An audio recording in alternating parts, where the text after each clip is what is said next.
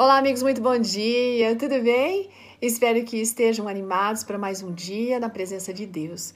Hoje nós temos aqui uma meditação que faz a gente pensar a respeito do nosso espírito de serviço. Ela foi encaminhada pela Angélica Lamborghini Vasconcelos, ela é advogada, pós-graduada em docência universitária. E ela vem lembrando aqui um fato que ocorreu, gente, no dia 5 de outubro de 2017. O que aconteceu nesse dia?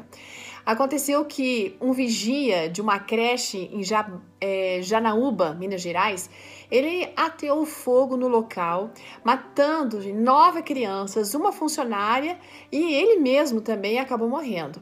Mas o que chamou a atenção nesse, nessa tragédia toda foi a atitude da professora Helen, uma das vítimas dessa, dessa tragédia. Enquanto ela tentava salvar o máximo de crianças que ela conseguia, ela entrou numa luta corporal com aquele agressor e ela acabou tendo 90% do seu corpo queimado, gente. Ela poderia ter fugido, podia ter escapado das chamas, mas não. Ela decidiu salvar várias crianças em seu lugar. E esse fato faz a gente refletir, sabe, principalmente em como ainda existem homens, mulheres dispostos a servir o próximo.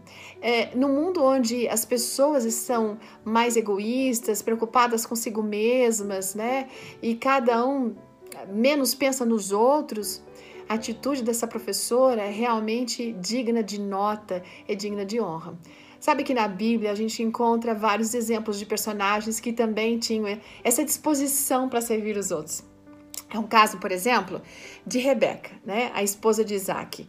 Quando ela se encontrou com o servo de Abraão, ela deu água para ele, mas em seguida ela se ofereceu para quê? Para dar de beber aos camelos. E é interessante que Eliezer não havia pedido, ela simplesmente ofereceu. Você pode imaginar a dificuldade que foi tirar água de um poço naquela época? Não, não era um trabalho assim muito fácil para uma mulher, não. E exigia força. E apesar de não ter nenhuma obrigação de fazer, a Rebeca se esforçou muito para atender às necessidades daquele desconhecido. E o mais interessante que a narrativa bíblica acaba destacando, que ela se apressou para servi-lo. Essa expressão, ela se apressou.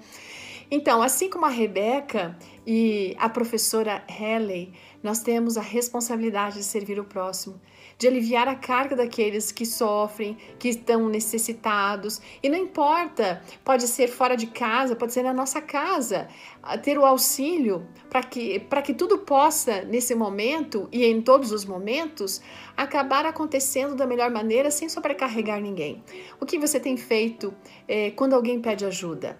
Será que você espera que alguém peça ajuda? Você se manifesta e já vem sendo solícito? Você se apressa em poder ajudar aqueles que estão necessitando? Sabe, Deus chama cada um de nós para a gente se preocupar mais com as pessoas. Diariamente nós teremos oportunidades para servir e fazer a diferença na vida dos outros. Se você não sabe ainda como ajudar, ore. Deus vai ajudar e vai colocar pessoas no seu caminho. Talvez elas estejam bem do seu lado, bem pertinho de você. Afinal, Lembre-se, não basta ter disposição para ajudar, é necessário também se apressar e correr para servir. Como diz ali o texto de Gênesis 24, verso 20. E apressando-se em despejar o cântaro no bebedouro, correu outra vez ao poço para tirar mais água. Deus abençoe você e que o Espírito de Serviço seja um grande é, exercício na sua vida no dia de hoje e todos os dias. Até amanhã, gente. Tchau!